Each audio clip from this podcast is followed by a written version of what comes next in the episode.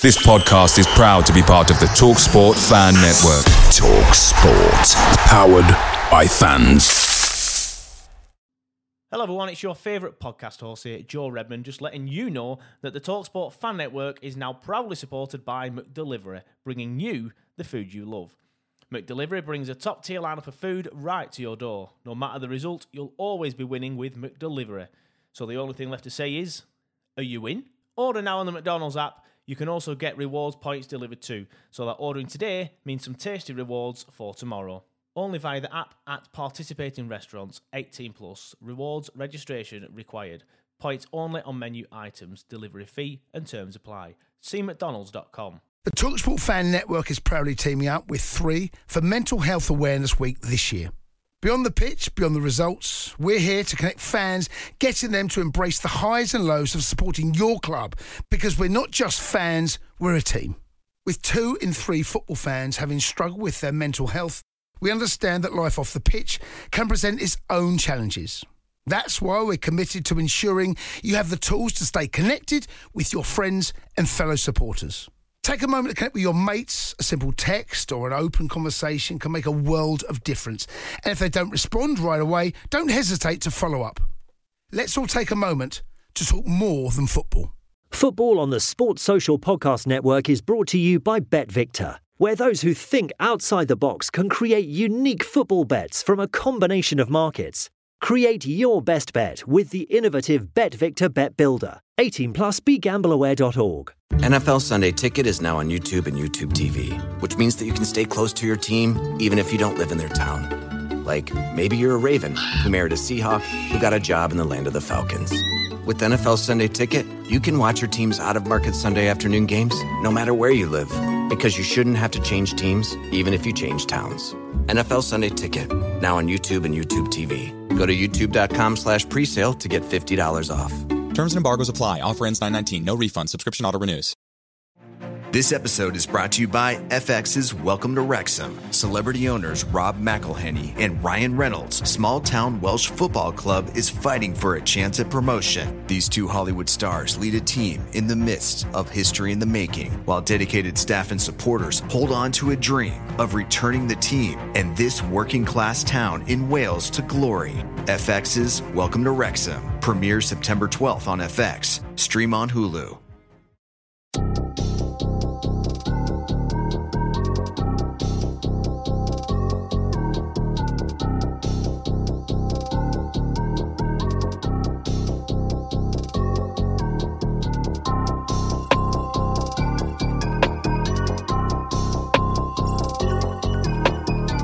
Good morning, good afternoon, good evening, whatever time of day it is that you're listening or watching or watching this latest episode of Turfcast podcast with me, Joe Redman, and my good friend Simon Townley. How you doing, mate? You all right? I'm good. Do you know? I've just realised I've never listened to us on the podcast before. Um, well, I've, I've listened should, to you. you should really start. Yeah. Do you know, like when it was the early days, and I think there was like, I think I've only missed two or three ever, and um, I, I listened back to them. I think I was working somewhere, so I've listened to them. But I just realised how shit it must sound when I go, oh, watching. Because obviously, if you see me on the camera, it's me just like frantically thinking, oh, shit, it's my bit. Oh, watching. But then, yeah, when you're hearing that, it must be like, come on, Sir, put some effort in. Yeah. Um, but if you were watching, you'd realise that's kind of part of it. He forgets, so I like to throw him under the bus every single week, and then he just labours towards it. So that, that's part of the fun, really, and, that, and that's Yeah. why we do it. We're all about fun here. People always say they like our our rawness uh, Yeah. and things like that, and that's exactly what it is. It's just Simon being an idiot, me not being arsed, and we just just raw at the end of the day. Um, how have you been, mate? You all right? Oh, good, mate. Just uh, keeping going, keeping trucking. Oh, you've been up to much this week then? Uh, seems weeks seem to have got busy again for you. I think. Yeah, working, end of season haircuts for some of the players. They're all going on their jollies, seeing the families, some of them. Aye, Some of them don't have families lucky, around here. So, buggers. yeah. Uh, Portugal's going to be a popular place. If you're a football fan, just go to Portugal. Yeah, you will see your stars if if you go to Portugal in the next two three weeks, because that's when they're all going away. Then they're all going to quickly fly back for the Euros if they're involved in that, and if not, then they'll probably just stay out there. Who knows? Yeah. Yeah, so that's been me, man, Just doing them haircuts at the minute. Fair enough, fair enough. Um, as you can see at the bottom of your screen, we have a partnership with Mystery Sport, uh, and they are uh, one of these brands that supplies mystery football shirt boxes. Uh, they're all the rage at the minute. And if you head to mysterysport.com and use the code TURFCAST, you can get 10% off a Mystery Sports football shirt box. Obviously, me and Simon opened one on stream a couple of weeks ago. I still need to get that clipped up. Sorry, Mystery Sport guys, if you are watching this, I will be sending you the video as soon as possible. Um, I, f- I forget the shirt. Sevilla and a Macedonian team for me. Mark Howarth has done one, and I'm not even going to say the shirt. Wolfsburg was it? But he shouted it. Well, he shouted it. He told me I got it wrong last week on Twitter, but I don't know if that's that's still wrong or if that's still right. I can't remember, Mark. I, I think it's wrong. And he's gonna, he's gonna, he's gonna put the one where Joe Redman gets it wrong again. Um, but we all, we do always ask the people that have um, uh, used the mystery sports, uh, sorry, the, the, the mystery sport football shirt box code, bit of a mouthful, to um, to let us know uh, what what shirts you what shirts you've received, what shirts you've received, uh, so we can sort of like tell people what you, what you received. Mark did he sent us a picture. Uh, we've had a few more been used this week as well, so we've had quite a few used, and only Mark has been in touch and told us um, what shirt he's got. So if you are watching this and you're a, a, a, a regular a regular listener, um, and you know that we want you to tell us what shirt you've got, then please let us know what shirt you've got. We'll we'll give it a retweet and give you a shout out on the next podcast and let people know what shirt you've got. And if you include a picture, uh, we can share that one as well. Werder Bremen. That's it. It's German. It begins with W. It, they're both green. It's it's an obvious mistake. Werder Bremen. I think so anyway. I think so anyway. Um, but yeah, that's it for the um, niceties and all the all the boxes ticked. Let's get into the nitty gritty uh, part of the podcast, and it was um, a typical end of season performance for Burnley against Sheffield United this weekend. Obviously, the Clarets lost out 2 0 against what I said on the, the watch along, like one of the worst teams, um, probably easily in the top 10 worst teams in the Premier League uh, history this season. I think Sheffield United have been. I don't know where they are in terms of points total, but they've just been shite all season. Let's not beat around the bush. They've been pretty, pretty poor. Henderson, a big loss. Obviously, sacking Wilder as well halfway through the season. Heckingbottom's not a Premier League quality manager.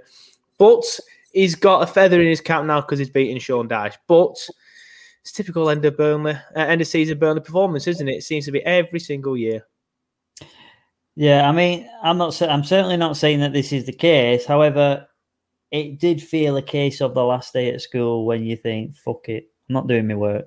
Yeah. I'm not doing. I'm, not, I'm certainly not saying that the players thought I'm not putting a shift in, but I just think there's all without that drive of we need to win. Burnley are always yeah too, too complete. I mean the the recent years of cup runs have proven that if there is not a you know fat or flat in it, we don't seem to survive. We don't seem to flourish. Um, and and that was the case. Yeah, I think it was a case of two teams that weren't really playing for anything. Mm. But Sheffield got that goal, which we'll go into soon, mm-hmm. and then none of us knew what to do with after that. No, um, I don't think none of us really knew what to do before it. Uh, they yeah. managed to get the goal, as you said. We, we will go into, um, but uh, yeah, I, I, see what you're saying about sort of like the the not necessarily saying that the players didn't want to put a shift in, but it's just a case of I, I, I think it is. You've hit the nail on the head with the. I think it's a mentality thing. Like once you've achieved your target, I think they're so target driven and so, um, you know, um, always about staying up and getting to certain targets and things like that. That once you've hit that target, obviously goalposts can move during the season. That's why obviously a few years ago when we finished seventh, they didn't really tail off in February because a, a, new target was was in sight. So they went on and achieved that. But same again when they finished seventh. I think they lost the last two games that season. I remember losing to Bournemouth at home on the last day of the season, who were poor that season. Um, so yeah, I, th- I, think you're right there. I think it is a sort of like a, a, target thing. Like once they've hit that target, there's all that pressure on them as well. To be fair, and more so this season because it, there has been dangers where we've been looking over our shoulder and thinking, "Hey, we could end up being sucked into a battle here." So there's been all that pressure on them to to not go down, to to make sure the club doesn't get sucked into a relegation battle uh, and potentially even go down under no ownership. Some people say that'd be catastrophic. Obviously, we'll hopefully we never find out.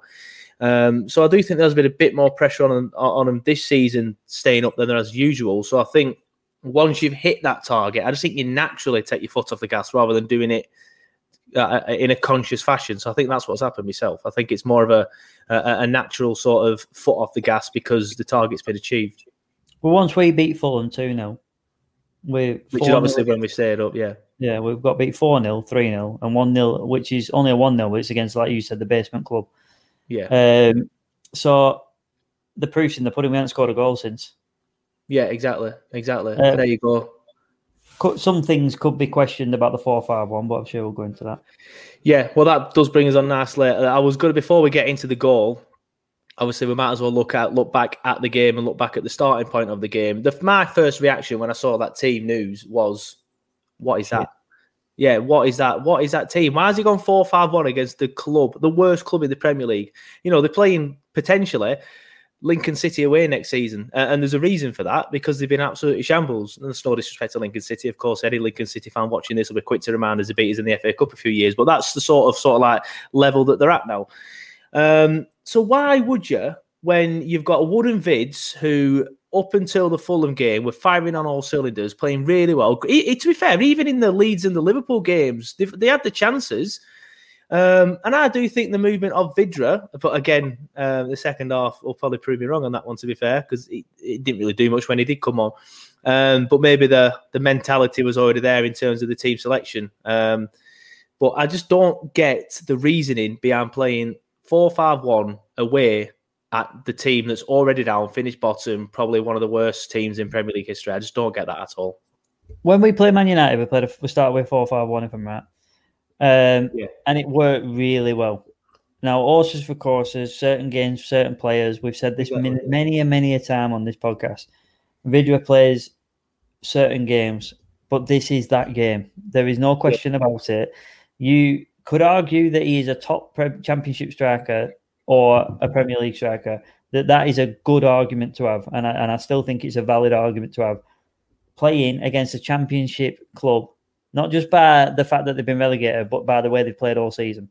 Yeah, um, and he's not playing him. It's just like you you know for a fact he is a top end championship striker against what is an average championship defence right now. If I'm honest, I don't think they do well in the championship without eleven. No, no. So um, why am I playing? I I totally agree. Like like you say, it is horses for courses, but you just have to look at it. Even even if he is, the argument is that he's a top half championship striker or a very good championship striker. He's still done very well in the last five, six, seven weeks. So on form, all right, he's not been bagging him every single week, but he's worked really well with Woody and started a partnership with Woody that we've been crying out for. Woody, Woody's needed it all season, and as soon as Vid comes in, Woody starts banging the goals in and, and stakes a, a, very solid claim for Player of the Year. That's that's that's because of Vydra's movement. We've been saying that all along. So for Dash to to to to go so cautious against such a poor defense, as you say, it just reeks of. I don't know. Johnny Tate got in touch. Um, on the Twitter account and did sort of like he weren't fuming. That's why you're oh. laughing because everyone thinks he's fuming when he gets in touch. He weren't fuming.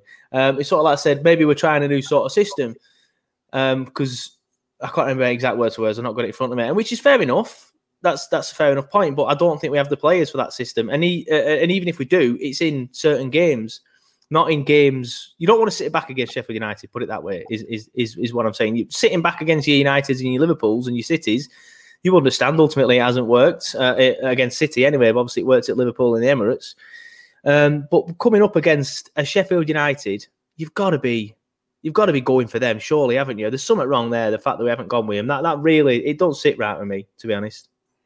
The the thing that goes through my mind, and I know nothing. I always like to clarify that before I go into sort of fucking starting a rumor mill. But I always think when I look at these things that is it easier for Dash, who we clearly have all agree now finds it better to handle an 11 with a few subs than he does handle a squad? We, I think we can all agree on that. That Johnny Tate brought it to his attention. He struggles to manage depth. He can manage a squad of 11. And then after that, he starts struggling on the man. Yeah, well, the proof's in the pudding. Look at obviously Gibson and and other players that have not enjoyed being on the bench. Hundred percent.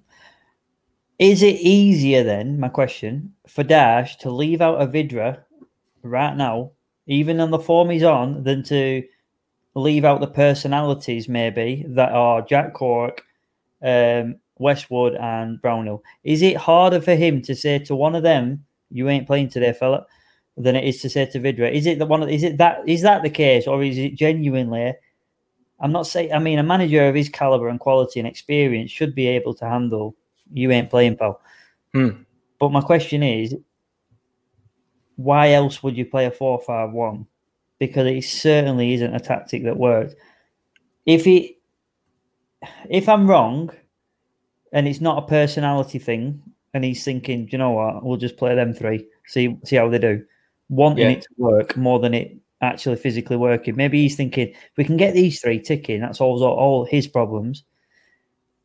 He wouldn't have made this up at half time if he didn't realise it was a tactical error. So maybe it is a tactical error, but I think I do think you might be onto something there. With I presume when you say these three, you, you mean obviously the midfield three because that's the three you mentioned at the start of the sentence. Um, but if he could get them three to work, I think the problem with that is the wingers aren't good enough. Dwight's okay. Well, he's, he's more than okay. He's obviously very good on his day, but JBG is not. You, so he's not the winger that's going to do well in a four-five-one anyway. You need pace there. Oh, sort yeah. of like wingers that are going to get up and down. Yeah. Um, You need a and even even even Dwight doesn't do that as much because he's always having a bit of criticism about getting back. So I don't think Dwight's even will even fit that system. So a lot of people think that Dwight's best position will be a number ten, but obviously I, I like Dwight on on far wide on a four four two. I think he does all right there, cutting inside. Um, but I, I don't think we have the players for that system, other than maybe the three in the middle. Maybe he has tried to to help them three along. But what I did notice is in them two them two games, the Liverpool game and the Sheffield United game, is Browner was playing the furthest forward of them three. and number ten, Yeah, it- Yeah. he's person I'd have there. He's the worst on the ball out of them. I love Brownhill, and I don't get the stick he gets off some Burnley fans, mainly the older fans for whatever reason. But one one criticism I do have of Brownhill, he- he isn't as good on the ball as Westy or Cork. That's why Brownhill's good in these games against your bigger clubs, whereas your Westies and your Corks you want in the middle when you're playing against teams that you'd expect to attack against. Whereas Brownhill's good for me as a defensive sort of midfielder, sitting back, breaking the play down. There's a reason why he's got the second highest most interceptions in the Premier League this season because he's better in a defensive role. So why Dyche is playing a three in the middle and having Brownhill the most advanced is just ludicrous to me. Unless Dyche has seen something that we haven't, obviously in training. But Josh Brownhill for me is more of a, a defensive minded, uh, like a sort of like a sitting midfielder rather than an attack minded midfielder playing in a, a- number 10 role. I don't see Josh Brownhill as a number 10 midfielder at all. I'd rather have him on the right hand side of midfield, and that's saying something. Yeah, that's fair enough. I think if you're going to play a four-five-one in this modern day of formations, it usually works quite triangle in midfield, like not triangle, what's the word? Diamond shaped in midfield. It's usually sort of like a holding and attacking, and two central midfielders on a left and a right hand side, and then you play wing backs that push on. That tends to be the the, the success of a four-five-one because then you have one that drops back into centre back, which makes it a three in defence when they're attacking. Then you come back and it's five in defence when you're when you're defending. Um, Yeah. That's the way it seems to have success. But with us, it's just ten men behind the ball when it's four five one, and with zero outlets. Because Chris Wood, with with hats off to him, has done exceptional this year with the very poor service. Let's be fair, Yeah. uh, majority of this season, he's done exceptional. Um, but he ain't that kind of player, mate, that's going to hold the ball and drag it up the pitch 40 yards. He, he, he needs it there and thereabouts, let's be fair to him. You mentioned Woody. Obviously, I do want to get onto Woody a bit, but no, this is no criticism of Woody. It's a- again a criticism of the system that, that was played. He looked so isolated, didn't he, against against a very poor Sheffield United team, and just, just that was another criminal aspect of this formation. You're isolating what's been your best player for the last six to eight weeks, who scored the most goals, who's dragged us sort of like out of the position that we were in because he's done a, had a decent partnership with another striker who you've dropped completely. And Woody just looked lost. He looked really, really lost for me in that game. Absolutely. But I think every single star player in that squad, when you whoever you want to mention, Tarkowski to McNeil to Wood, um, all of them look, look jaded, is probably the word I'll use. Um, and rightly so. It's been a hell, hell of a season, and we've got the smallest squad in the Premier League. I think that's a, a fact. I don't think it's even a question. Um, and I think you've just got to say the job was done, and since then we've we've just thought fuck it. Maybe we've Yeah. just thought fuck it. The job has been done. I'm not saying it's the last day of half term. You don't give a shit and you're going home and that's it. I think you're always thinking of the next term, but you just kind of think you've got one eye on on what you're doing next week.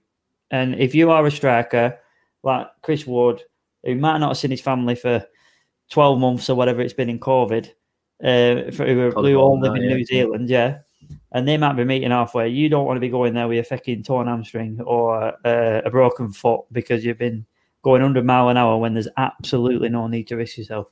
Uh, Yeah. Tarkowski's got half a foot. I'm not saying he had a foot, but half a foot in a potential 33 man squad. For thingy, he genuinely did have half a foot. Is he thinking, I don't want to get injured? Nick Pope, look what happened to him. It's always in the back of the minds. I'm not. Vydra, same thing. You know what I mean? He Yeah, came he's off- obviously going to Euros, isn't he, as well? Well, Shout out to Vydra who's got into the squad. So yeah, so like I said, it's impossible to not be human in these scenarios and think of what is coming up. Yeah, I I do think that's an aspect of it, um, but I think it is, as we've already mentioned, they've got they've hit the target and they've just naturally took the foot off the gas. I don't even think it's a conscious decision to take the No, foot off the gas. I, I just yeah. think that yeah, exactly. They've naturally just Yeah. the relief of hitting that target. And of course, we all heard about this sort of like the Ashley Barnes situation with the with the uh, the police and the drink driving and stuff. So that just goes to show the mentality of the players. Like they hit that target and they had the little celebration because apparently the celebration was taking place on the team bus, according to reports and things like that in the tabloids. So that could not be true, to be fair. Um, so, but as I said, obviously a few beers were drank, as Ashley's been proven. Um, so it's I think that shows the mentality of the players. Eh? It could have been. It could have been whiskies. I don't know. Um, um, but I think I think that shows the mentality of the players, and I'm not criticizing that. Like some people have, they've gone, "Oh, that just shows the mentality. They're safe and they're happy." Well, yeah, that that Yeah. is that is with the, a season like this. Yeah, that is that is that is the target. That has been the When- target all season. So When that, you've got three more games, when you've got three more games to play after being safe mathematically, nine points is making zero difference. It doesn't matter what their mentality is. Nine points, even with the biggest drive in the world, will make zero difference to our season. We will end up being a survival season no matter what. Um, so it doesn't. The mentality doesn't come into it for me. It is job done, survival, and you would be not human if you didn't think to yourself, "Fucking hell, mate, we can't go on holiday as as normal people, if you want to call us that. We out packing your best clothes a week before because you think, well, I don't want to wear them in case I, I, I ruin them before my holiday. So I'm not, I'm not having that you're going to run 100 miles an hour and risk pulling hamstrings and not being able to go somewhere because when there's no need to do it. Yeah, yeah, fair enough. Um, let's get into the goal then. Um, probably the only sort of like bit of criticism that I'm really going to start talking about is Will Norris and the goal. Um, so it's McGoldrick with the goal, isn't it? And he's, he's picked, it's a similar one to one of the Leeds goals. The backing Picks off. it up. Yeah, he picks it up just inside his own half, right? And then there's no one anywhere near him. Um, Lowton is probably just about the nearest, but I won't say it's his man. No, because Uh, I think West is running back, going off memory. Yeah, West, is running back, but he's nowhere near him. I think West. I think he's got past West there. I think the pro- the problem is this this shot starts too late, so you can't see. But he's got the ball, and there's no one anywhere near him. So then Lowton follows him in, but then the player goes out wide. So Lowton, sorry, um, gets distracted and goes out to him because that probably is now his man. So he's trying to cover his man, and now there's literally no one within eight yards of him. Tarky's backing off. Jimmy Dunne's even further away than he needs to be. Jimmy Donald's got himself. in my memory. Yeah, It's- it's a yeah. Well, it's I just I just think there's a lot. There's not enough players around him at this point, but he's he's not getting past them, and there's no one anywhere near him, and he's not getting past them. Lowton, Lowton sorry, has now got back to cover his man. Tarky's turn to face. Jimmy Dunne is starting to turn to face. That was my criticism there. I think he did get himself in a bit of a mess because he didn't know which way he was going to go. But again, he's not going to get past Jimmy Dunne. Then he just thinks, fuck it, I'll hit it. 99 times out of 100, Nick Pope saves that shot. I'll even go as far as saying 100 times out of 100. But for whatever reason, Will Norris doesn't. And he gets down, he goes down slowly. Whether Jimmy Dunne's unsighting him, don't know if I'm going to be too uh, too unfair on him. I'm not sure. Jimmy Dunne could be unsighting him. I'm not sure he is, to be fair. Um, and Norris concedes a goal, and Tarky did not look happy um, on that. No, uh, my beer machine might be making noise in the background. I apologise. Um, yeah, no, he, he, they were backing off. Jimmy Dunne was a mile off. He was giving him sort of like he was on the half turn as if to say this guy is fucking Raheem Sterling running at him. Now Yeah. I'm not criticizing. He got himself in a mess, did Jimmy? I think. I think, uh, think yeah. he didn't know which way he was going to go. Then he's turning one way, he's turning the other, and because of that, he's not in line with Tarke. He's too deep, but again, he's not going to get past him. No. And I still think, as much as I've got started on Jimmy Dunne's problems there, I still think I would encourage that shot from there. I genuinely would. Now, my lad's a keeper. I refer to this all the time. But if, if someone was shooting from outside the box, I expect my kid to save it. And the, the even from that point, I expect him to have a shot and be all right with it. It's either going to hit me, go wide, or keeper's got it. That's my scenarios. I do not consider a goal being an option from that position, in my opinion. Yeah, it's just it, it's. I agree. I think I think Porpy saves that. I think the players are potentially playing with that in mind because they're used to being Porpy there, uh, having Porpy there. Sorry, I mean Tarky's reaction says it all for me. Um, I'll just quickly go back to it. So McGoldrick hits it, goes in the net. Tarky immediately, hand in the air, throws it down. I'm not saying he's kicking off with him and, and going mental at him and saying, "Ah, you shitbag keeper." Obviously, he's more professional than that. But I think I think you can see the disappointment in Tarky there for me. Absolutely, mate. But you said it yourself, and I've said it there. From my opinion, this is what I would expect. You said it 99 times out of 100 he's probably going wide, or he's hitting one of the objects in front I think of I think Paul. Uh, uh, if that shot's Yeah. the exact same, always on target, no matter what, I think Porpy saves that 99 times out of 100. The other time is when he's injured or whatever. Yep, no, I agree, mate. And um, I I just think it's one of them. But this is what I referred to right at the beginning of the podcast, mate. When that shot goes in, it's a case of Sheffield United don't know whether to attack or defend. We can't unlock their excuse me, we can't unlock their defense because the system doesn't suit us against that team. Yeah, I think I was after that goal was in. They, they were shit up until that goal. So, so were we. Um, we had a chance through a corner. I think it was Woody headed wide, if I remember rightly. But not, not no team were creating anything, and then no no team created anything for the rest of the game. It was easily the most boring game of the season. I'm not just saying that because of the result. To watch, it was a slog. The season ultimately we've succeeded in our aim of staying up, and uh, and because of the the factors this season, lack of investment, COVID, all that stuff. I think ultimately that was always the number one goal, as it always is, but more so this season. Push on I've- again next season, invest. But that I've- game was so bad. I, I, can't, I cannot agree with you more, mate. I found that game more boring than when Tuchel took over fucking Chelsea and they had the ball for like 95% of the game and suffocated us and then got the goals and it just opened us up. We did, I don't think we saw any anything in there half the majority of that game. And I found that more entertaining as a Burnley fan than I did this one. This this was just one of them games and uh, the fact that it's last game of the season and we're safe, I suppose, is a lucky thing, really. Yeah, no. Um, but like you say, it probably wouldn't have been that sort of game if If we if weren't we, if we if if we needed to win it. Um, but ultimately, it was boring. And, and shout out to everybody who did watch the watch along. Um, me and Simon appreciate it. Probably was also a boring watch along because of the boring game. I don't think the Um, stars say that, mate. True, we did get some more stars, and another shout out to everybody who helped me get to 500 subscribers on YouTube. There was a thing in the stream um, where I seem to remember um, Bethany, um, Bethany Whiteley. I can't remember. Um, apologies if that's that's not your last name. I haven't got it in front of me. I think it is. Uh, was sort of like logging into a mum's YouTube and a sister's YouTube, subscribing to loads of different things, and then you've got other people doing things. Other people saying, "Yeah, I'll head over there now and subscribe because they're watching on Facebook." So shout out to everybody who did that. We're on 502 subscribers now, so if you are listening or watching this on something that isn't YouTube, or you are and you and you haven't subscribed yet, please make sure you do.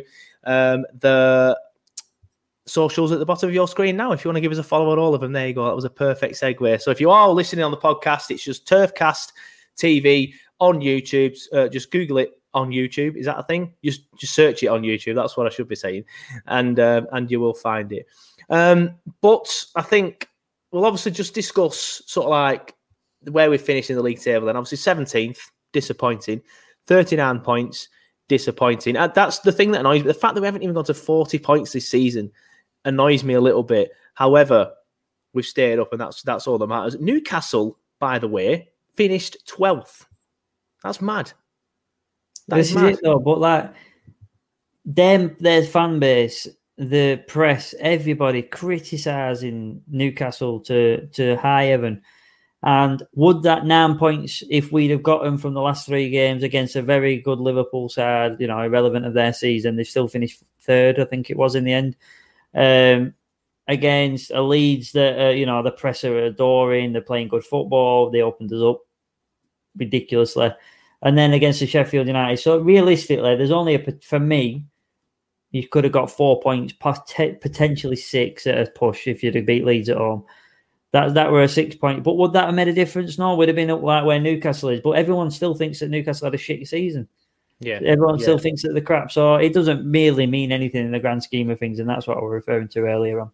I think what it, it goes.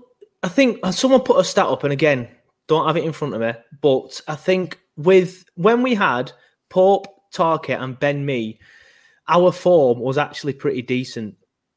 But the games where we've been, or sorry, the periods of time where we've been shite, which is the start of the season and the end of the season, a couple of patches in between where one of them's been missing. Obviously, yeah. Tarky and Ben didn't start the start of the season. Pope has missed a few games at the end, and obviously Ben missed the last game as well. We were terrible. I think I don't think we won one game when one of them was missing, or we only won one. I can't remember, but it's it's very very different. So I think if we have them three fit all season, we're finishing above Newcastle in 12th and we may be potentially knocking the door of, uh, of top 10 again. Yeah. So it's fine margins. And, I don't want to go full Sean Dyche, but it is it is fine margins. I suppose it brings us on to it, but that, like Dyche said in his press conference that we need to add depth to our squad this summer. That, that we need to add numbers is, is the phrase he actually used. Yeah. Um, and that is the proof in exactly what you're saying there that once you take one of the 11 out, we seem to fall to pieces. Um, and whatever you think of the 11 that are in there, because everyone will have the people that they think, oh, they're not good enough anymore. They're not good. Well, when they're one of them's missing, it shows massively, whoever that person is. Um, yeah. And we do need that depth.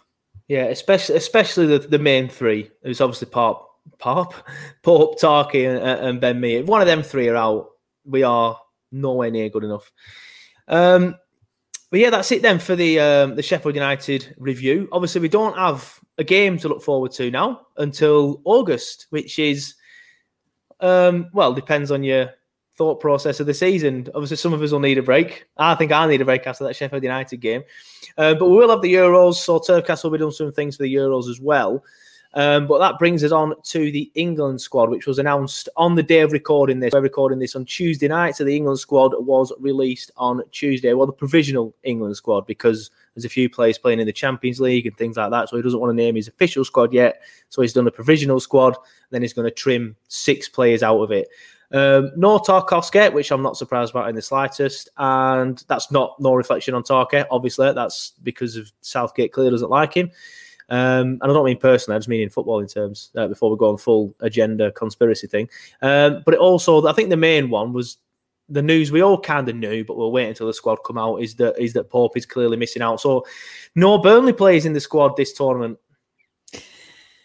Yeah, no, I mean, if I'm honest with you, Tarky had half a foot in it. I do think he's in there over Ben White, in my opinion. I think that I agree with that. I think he's in there over Ben White. I still don't rate Mings. I, I know he's been there for so long, yeah. and people forget that. I, really I don't mind. I don't mind Coady, but I'd still have Tarky above him. Yeah, I'd still, season, I'd, I'd still have Tarky above him. Statistics, mate. Look at the who scored thing that you shared the other day. Is it top one of the top defenders in the country? Never mind the um, two, the only two English defenders in that were Wan-Bissaka and Tarke. They didn't, but neither, neither of them got in it. Uh, and and I found that the, the Wan-Bissaka one, I don't agree with either. But I can see the problem there because of the amount of wing. There's so many right backs. There's, There's so, so, many, many good backs. ones as well. That top yeah. top ones. Um, but Ben White, Conor Coady, Tyrone Mings are all much a muchness.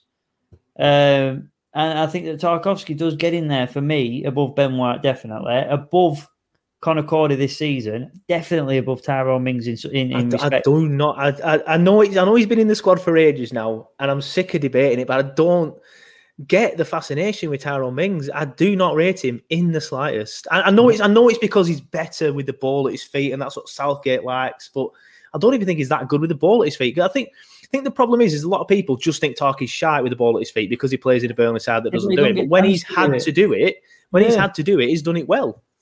And then if you want to go further now, let's go into Burnley players that are in the squad that haven't even been mentioned. I think that there's no one really that can say. I mean, I'd say Ch- Tarkowski is the biggest one, apart from Pope, who's injured. Take him out of the equation. Pope is the main one. Then it's Tarkowski. Um, So they're not in it. Now you go to former Clarets that we mentioned earlier on the chat. Um, Yeah. Danny Ings could get Yeah. in there for me. I think he He should. he be in should there. be in there for me. Above all, uh, Ollie Watkins, Ings is better than Ollie Watkins. I know. I know Watkins had a good season. a difficult one with Ollie Watkins, but I think that there's midfielders like I would look at because if you actually look at the strikers, I think there's only four. But I think if you go further down than that, there's midfielders. That Yeah, there's could have come out. forwards in there. That's the difference Yeah. now. There's there's forwards. Um, so I think there's a lot Sterling's of class as a forwards full- that could come out uh, for Danny Ings. I think he deserves a place. Um, Michael Keane. Michael, Michael Keane's got to be in there. I think Michael. I, I Michael Keane. Yeah, Yeah. Michael Keane should be in there. The fact that he's not in there is an absolute. Unless I've misread it. Trent, Chilwell, Coady, Godfrey. So Godfrey's going from Everton and, and, Keane isn't. James, Maguire, Mings, Shaw, Stones, Trippier, Walker, and Ben White. There, He- I'm sorry, Ben White isn't even the best central defender at Godfrey? Brighton. It's Dunk. Yeah, exactly. Godfrey's played better for Everton on the right mid, uh, right back position than he has in the centre back position. Uh, you, Everton that- fan Owen will be listening to this. I'm sure he'll get in touch. Um, I- but for I- me, ask him. I, I agree. Put my life on it that he's played better as a right back than he is a centre back. Um, and then going further than that, Patrick Bamford irrelevant if you want to accept this, but he was a claret fan. He was a claret once of a day. Um, could he have been in it above Ings? Probably not. But Yeah, I won't have him in. But it, it- it's one of them, though, isn't it? Like he said at the start of his England campaign, and I know it doesn't count anymore because he's clearly gone back on that a long time ago, although not officially. But he always said he'd pick people on form. If you're picking people on form, Bamford's got to be at least in the. Provi- I don't know why he hasn't put him in the provisional to then Yeah. cut him to say like, oh, nearly, but. I don't Well, know. I, I, I- do, I do have a problem with. Bamford because I don't think he's good enough. I think you put a good player in that lead side, he's scoring a lot more than Bamford. He misses so many chances. Do you know but what, right? statistically, statistically, like you say, he's he's, he's done well this season. I, were it Kieran in the chat that said he's the highest scoring Englishman other than Harry Kane in the league this season? Not only Oh, that, oh. mate, he is the, the he's got a higher conversion rate of chances, believe this or not, than Harry Kane. Has he really? He actually has, right? Now that shocks me to my core because I don't Yeah. even want to admit it. But it, it, I've that- seen Bamford miss a lot of chances, and it depends. Can I, I, guess what that, they call that it was chance. Talksport that mentioned that this morning. So if it's wrong, it's Talksport that told me. Yeah, so there you go. It's Simon's fault for subscribing to Talksport on YouTube and watching the um, the Jim White Show live uh, on YouTube. Uh, but yeah, uh, what I mean, Danny Ings has had a very good season. I think the problem with Ings he has is he's had a lot of injuries. Um, so I think with Southgate, you need to be in in and around the squad a lot and in and around the system a lot to be able to to break into his think- side. I think with with Southgate, you have to be a number nine or a winger. That's it. Yeah, You, you, you don't play with anything else. He plays with two line deep and the rest are wingers. yeah. So if you like Danny Ings, who's a, for, a centre forward, and he, I know he's a he's, he's a number he's a number nine, I suppose, on paper, but he's a proper striker for me. Uh, Yeah, Harry is more of a number nine, Yeah. and then you ain't going to get in over Harry Kane. Let's No, be fair. So You're not, but you could easily. I know what you mean because obviously he plays he plays Kane as a main central striker, and then Sancho and Sterling or whoever uh, are off off him on, on the wings and stuff. So I see your point, but if you need somebody who knows where the net is, or if the ball you want someone just to to do a pot shot when the ball falls Yeah. him in the area, you can easily take one of them two off. Stick Ingsy on alongside Kane, and then maybe tell Foden to go more further Yeah. forward or whatever. Ings is in my squad. I'm not debating Yeah. that. I'm just I'm, I'm I, I'd take him all day, all day. Yeah, I'm arguing the Bamford versus Ings sort of scenario. I'd Um, take Michael Keane all day as well. yeah, I do not understand. I, I, I, a, a few people will mark crucify me, but I still prefer Michael Keane over pretty much Tarkowski. I think he's, he's done so well at Everton. I think he's, he had a slow start. I, I'd have loved to have seen Tarky and, uh, and Keane playing together. No disrespect to Ben Mee. A lot of people do say he's the glue that holds it together. that following list is going down. Fuck him. Um, but no, I, I I really like Michael Keane. He's a brilliant centre half. He, he can be very he can feel very hard done to. I think to say that Godfrey's got in, and I don't mind Godfrey. He's a good defender. To be fair, I don't really have any qualms in being in the squad. But Ben White, uh, he's okay. I do like Ben White, but I don't know how he gets in above Keane or Tarkowski. That's the problem. If if it was just based on Ben White, I'd say yeah, fair enough. He's done well. Get him in, get him at provisional. But it's not just about that. It's about Michael Keane's missed out, and so is James Tarkowski and Dunk, who's who's played in the same side as you, and he's a better defender than you. So I'm not I don't know. I don't know. And I know Southgate likes his younger players, so maybe that's the route he's been going down as well. I'm not sure. No, disappointing is a summary really for Burnley fans, Burnley players past and present. Yeah, yeah. Um, speaking of Burnley players past and present, Tom Heaton looking though he's going to have his move to Man United in the next few days. Obviously, it's been released today on Twitter thanks to John Cross at the Mirror, and then Fabio transfer guy. I can't remember his last name off the top of my head. He's uh, he's come out on the last couple of years, and now he's massive. He's like the biggest transfer guy on Twitter. Uh, but they've both sort of like said this week that um, Heaton will be signing probably for Man United in the next couple of days. So by the time you're all listening to this on Thursday, or if you're a Patreon subscriber on Wednesday, he could have already he could have already signed. Uh, not that I'm sure when the transfer window actually opens, to be fair. So maybe not. But um, congratulations to Tom. Obviously uh, I think you saw him a couple of days ago, cut his hair recently. So I presume he's he was well. I'm not sure how much he, he, he does give away, Tom. To be fair, um, but I'm sure next time you see him, he's definitely going to be buzzing. Yeah, I mean, he's a great guy.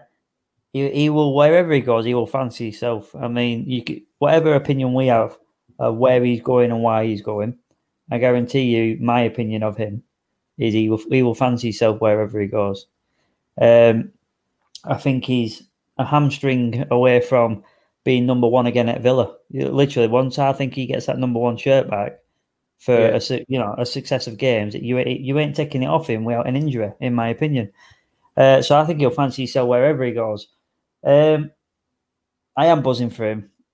We had this. com- I had this conversation a few weeks with him, uh, a few weeks ago with him, saying, "Wouldn't it be good if someone like Man United come and you could do a full circle. You know, he started at United as a junior. Yeah. Did did his bit there, went out, done the full circle, and to finish at United, I said, wouldn't that be unbelievable? So to hear it coming out that it's a potential, then to see it's probable, um, it, he's fantastic. He's a great guy. He led this club through some great times, a, great leader, and he deserves his chance. And uh, hopefully, he gets a, a shot at a few first team games, if not in the cups and the uh, Champions Leagues and stuff. Yeah, that's what I was going to say. Like, even if he doesn't break into the first team squad because Henderson stays or De Gea stays or whatever, it sounds like one of them two is leaving. To be fair, so he's only going to be number two rather than number three or even four, like Lee Grant has been. I'd say one and a half. Uh, like I say, I, I think he'd fancy so. Yeah, he will do, but I think obviously in the terms of Solskjaer, I think he's there as, as backup. But I, I understand that Heaton will back himself, and I'd back him as well, especially if he did get the shirt. But he's definitely going to be playing in the Europa League, well, Champions League as they're in next season. Carabao Cup and FA Cup. So he's definitely going to get some game time. So I'm, I'm, I'm quite obviously I've only met him a few times through yourself, but yeah, I'm. I am buzzing with him. You'll have to get yourself a, a United shirt, but I'm not sure it'll look very good on the podcast behind you there. I've already, I've already um, Kieran Trippier as well, La Liga champion. He's only the fourth Englishman ever um, in the history of La Liga um, to win the competition. So hats off to Trippier. Obviously, it's been on the cards for a few weeks, but the title race was very, very close. All they had to do was win on the last day, uh, playing Valladolid, I think it was. Um, yeah. But yeah, they won. Valladolid got relegated because of it, but who cares? Uh, Kieran Trippier is a La Liga champion, so buzzing for trips. Yeah, I watched it. Buzzing, uh, and a few nerves at the beginning. Coming off the bench, mate. Um, not not Trippier. I mean, the nerves were coming off the bench. I could see it in Simeone. Yeah, he got that goal back, and then the smiles started coming from the bench. I, like I said, I watched the game soon as uh, that goal went in, I know it's not their podcast, so I'll, I'll quickly go through it. You know, you just knew um, they were going to win. You just knew yeah. as soon as that one-one come back. Um, but Real Madrid, they won. weren't enough in the end. No, okay. I've never been a massive fan of Real Madrid anyway. More of a Barca guy, but Madrid is now red as Trippier put on uh, uh, Twitter. A nice image of him painting the city red. So congratulations to Trips, congratulations to Duff, Congratulations to Tom. Congratulations to Arfield. They've all done very, very well in the last few weeks. Uh, the boys have done good. Um, boys that have also done good are, are the lads that will be in the nominations for the Player of the Year. So let's get into the Player of the Year. The club will be doing their live stream on Friday night. We will be watching it. Um, I will be on Twitter and stuff talking about it. Might even do uh, sort of like a sort of roundup of the podcast next week or whatever. So uh, keep your eyes out for that. Um, but yeah, let's go into it then. So we've got the Player of the Year awards. What I'm going to do is I've got a list of some of the awards in front of me. Obviously, Yeah. some of them I won't ask you because the Esports Player of the Year. I don't even know. There's a lad called Brad. Brad yeah, that's it. There's a lad called Brad. That's all I know. So he, he I- I can win that. I don't me, even know if he still plays for him. I, I think I think he Oh, got yeah. knocked out of a tournament this year or something. I don't know how it works. Still my player, mate. I don't know anyone else. Yeah, there you go. Uh, fair enough. I'm giving that to Brad. So is Simon. But what I'm going to do, I'm going to go through the awards. Go on. Some of them, I don't even know what some of them are. Um, the. Centurion Award. What's that? I don't know. I'm sure I could find out if I wanted to, but we don't plan this podcast. Players that have had 100 uh, caps. Well, Ah, well, there's plenty of them. Yeah. Uh, well, that's not an award. That's just factual. Um, Yeah. Anyway, right. Player of the year. Who are you giving it to? I know we discussed it on the watch along, but we have Yeah. a different crowd. So let's tell the podcast and vodcast viewers who you are giving the player of the year to this season. it, it it's a difficult one, um, but it's between. I, I can't give you a winner, but it's between Chris Oh, Wood he's and sitting Lowton. on the fence. He's sitting Chris on Wood the fence. He's got Lowton for me. splinters in his ass. Chris Wood and Lowton, you're going for. I'm going to go for Ben Mee. Um, reasoning. What's your reasoning for giving it either of them to? Chris Wood deserves more praise. You know, I know he had a bit of a dip in form in the middle, but where his dip in form was was where other players were out injured anyway. For example, he, the, the amount of games he's played poor is probably the amount of games that maybe Ben Mee's missed. Um, so for the overall season on that term, I think he's the top goal scorer again for the fourth year. I think he deserves an accolade of something like Player of the Year for that. Lowton, I think since his contract's been signed, um, since this season, probably the most improved out of all the 11 since in comparison to last season. The amount of goals uh, that have been, you know, created, chances created, sorry. Um, consistently, I think he's had two games that I can think of that you might think, fucking hell. And maybe some people give him an hard time. But other Yeah. than that, mate, he's been brilliant. Yeah, I, I know what you mean about that. He had a poor game recently against was it United? I can't remember. And the entire no. Burnley fan base were. I can't remember what game it were. Uh, it might not be United, but the entire Burnley fan base. were, Get rid of this idiot. He's he's been the most consistent, one of the most consistent players this season for me. So why would you want to get rid of him?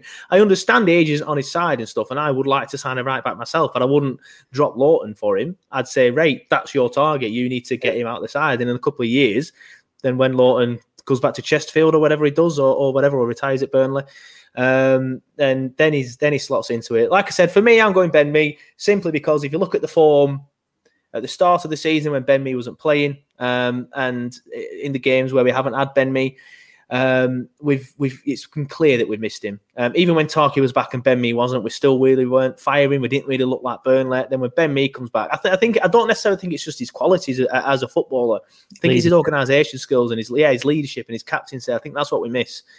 Um, so I do think he's sort of become like the glue that holds the team together. Um, so I think that deserves some sort of award for me. Who do I think will get it? I want Ben Mee, but I think Woody will get it. To be honest, I think more more people seem to be leaning towards Woody. Um, so I think I think Woody's going to get it, but I would go for Ben Mee. Let us know in the comments below what you'd go for. Um, players Player of the Year, irrelevant. We're not a player, so it doesn't matter. Um, goal of the season. I think there's only one winner here, isn't there? Who are you No. going to go for? No, There's you're two- not going for McNeil at Everton, right? There's two. There's McNeil versus Everton, which is possibly the best individual goal. There is Matt Lowton, which is the best team goal with a with a great finish. So it's Morton's like, was a good effort, actually. Now you mention it, and and and a credible shout out to Brownhills at Millwall. yeah, but that one is definitely up there because it was a cup game. It gets kind of pushed under. Yeah, the exactly. Just people forget about it, don't they? Yeah. But um, for me, hundred percent, it's a toss of a coin between Lowton's goal, which was a contender for goal of the month, as well as um, Brownhill, uh, Brownhill's fucking hell, sorry, as well as McNeil's. But McNeil's individually was fantastic, and I, but I think that because of the team aspect of the other goal, it makes it an equal contender. Yeah, yeah, I'm going for McNeil. It just it's not just the goal, it's the fact he picks the ball up, he's back to goal, comes in, skins the Everton player, and then just you can't put it any more postage stamp. You can't get any more in the top bins as to what McNeil did at Goodison Park that day. That has to be the goal of the season for me. I can't. If anyone else, I'd understand the Lowton one, I'd understand the Brownhill one, but it, it, it he has, picks the ball in his own half yeah, initially. So that's he does because I remember he, does a one-two with somebody, doesn't he? And, and just bulldozes a a Palace player out the way. I can't remember it was Townsend. I can't remember. Um, and then an absolute rocket of a of a half volley at the time or one, whatever isn't it it? was. It's an hard one. Yeah, yeah. Uh, but McNeil for me, I think that's pretty much it. Because all the rest of them are just um, magic moments of the season. Um, you know what? If Lowton doesn't get it for his thing, I don't understand what the what the criteria for that one is because there's no link, so I can't I can't have a look Um, and see what it is. But if I could choose a magic moment of the season, uh, the Lowton goal that you mentioned, I think that one because it was Lowton scoring his first goal for Burnley and his first goal since that Villa one. He only scores screamers. Does Matty Louts? Um, so I think that one. Um, I don't know. Apart could- from that, I don't know what the criteria is, the fans coming back. Is that a But I- magic moment? but I imagine it's something like when Ben Mee headed that ball off the line. Do you know things like that? I think maybe. yeah, yeah, yeah. Yeah, I think things like that. Fair enough. Um, and that's pretty much it then. Um, because under 23s, under 18s, Centurion, that's a factual one. Not paid enough attention to the 23s and under 18s, to be honest with her. Chairman's community champion, uh, that's probably going to go to Ben Mee because he tends to do a lot of. Oh, yeah. Um, oh, you want to get that? No. Because he tends to. I, I know Ben Mee's just won something off the PFA for his charity work, so it's probably going to go to Ben Mee that. Yeah. Um, but yeah, that's it. Um, just looking more. Yeah, top goal scorer. Woody's obviously going to win that one. Goal of the season. We've done that one. Chairman's community champion mentioned it. Women's player. We do want to do. We do want to pay more attention to the women's game, but it's not as accessible as the men's game. I think uh, we do need to make it more accessible. But obviously, the new board have said that they're going to be doing so. Good point. That we should maybe get a panelist on for the women's things. Yeah. Uh, hopefully, we can actually watch it ourselves a bit easier. I, I, I, I think they play at Padiham. I can't remember. Um, she's just down the road from me, to be fair. Um, but uh, I'd, I'd like to be able to stream it uh, and keep up to date, more up to date with it on, on the club website. Uh, They might already be out there. I've just I've just not actually seen it. It's not in your face as much as uh, some of the other stuff is. So um, we'll see. So I don't know anyone to give for that one, but that's who we'll give for the um, Player of the Year awards, which are taking place on Friday, and we'll be putting updates and stuff on Twitter like we usually do. Um, I think that's it. Is that have we Yeah. done everything? Have we covered everything? Heaton, yeah. Trips, yeah. England, Sheffield United shambles, lackluster performance to end a lackluster season. Um, which I think sums it up brilliantly. Um, but that's it from me. That's it from Simon. Uh, if you haven't already, please do follow us on other social media channels. They are at the bottom of your screen now if you're watching on YouTube or Facebook. Um, if you're listening on the podcast and you want to know where they are, it's Turfcast Podcast on Twitter, Turfcast Podcast on Facebook, Turfcast Podcast on Instagram, and you guessed it, Turfcast Podcast on YouTube. It's actually Turfcast TV now. I just haven't updated that graphic, but if you search Turfcast Podcast, it would come up anyway. Um, one thing I quickly do want to mention, actually, before we leave, is Heath from New Zealand Clarets has been in touch this week again. And he says, by the way, uh, there's a few of the New Zealand Clarets meeting up three weeks from now for the England versus Scotland game. Chris Wood's parents, Grant and Julie, are coming along to meet the lads and have a drink with us. Should be a rate laugh. So you are in the New Zealand area. Um, it doesn't say where, unfortunately. But if you are in the New Zealand area, it's a big area, to be fair. But if you are in the New Zealand area, get in touch with the New Zealand Clarets on. If you're in the New Zealand Facebook. area, on tweet. Facebook, on Facebook, Heath Heath is in the New Zealand area, as is Martin. The, the two lads that come on there. Heath's New Zealand claret. There is not. It you know what is. I mean? He knows them all. It does, but someone might be listening to this podcast now in the New Zealand area. I So guarantee search you- New Zealand Clarets on know Facebook and more then search um, and get in touch, find out where it is. I And you can guarantee meet you, parents. You know more New Zealand clarets than we do. I guarantee it. Probably. Yeah. So get in touch with Heath. He'll tell you where it is. You can meet Chris Wood's parents. Uh, but that's it from me. That's it from Simon. Um, another thing, uh, we do now have a Patreon. Um, so if you haven't signed up to it already, please make sure you do. Just head to patreon.com forward slash turfcast. You will get benefits such as money off at the shop, early podcast release, early vodcast release, and more things coming soon over the summer. We do have a product in manufacture. We are ready to open the Turfcast shop. Simon knows what it is.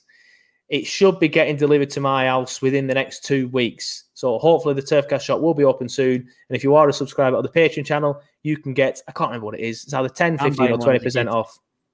You are buying one as a gift. Yeah. Thank you.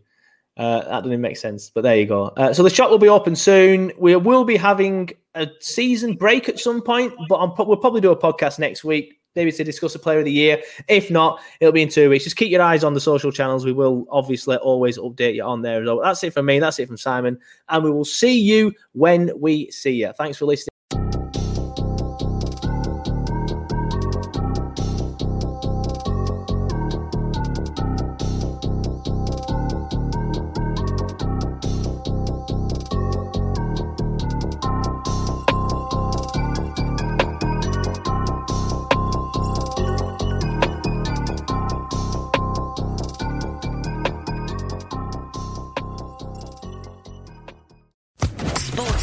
Podcast Network.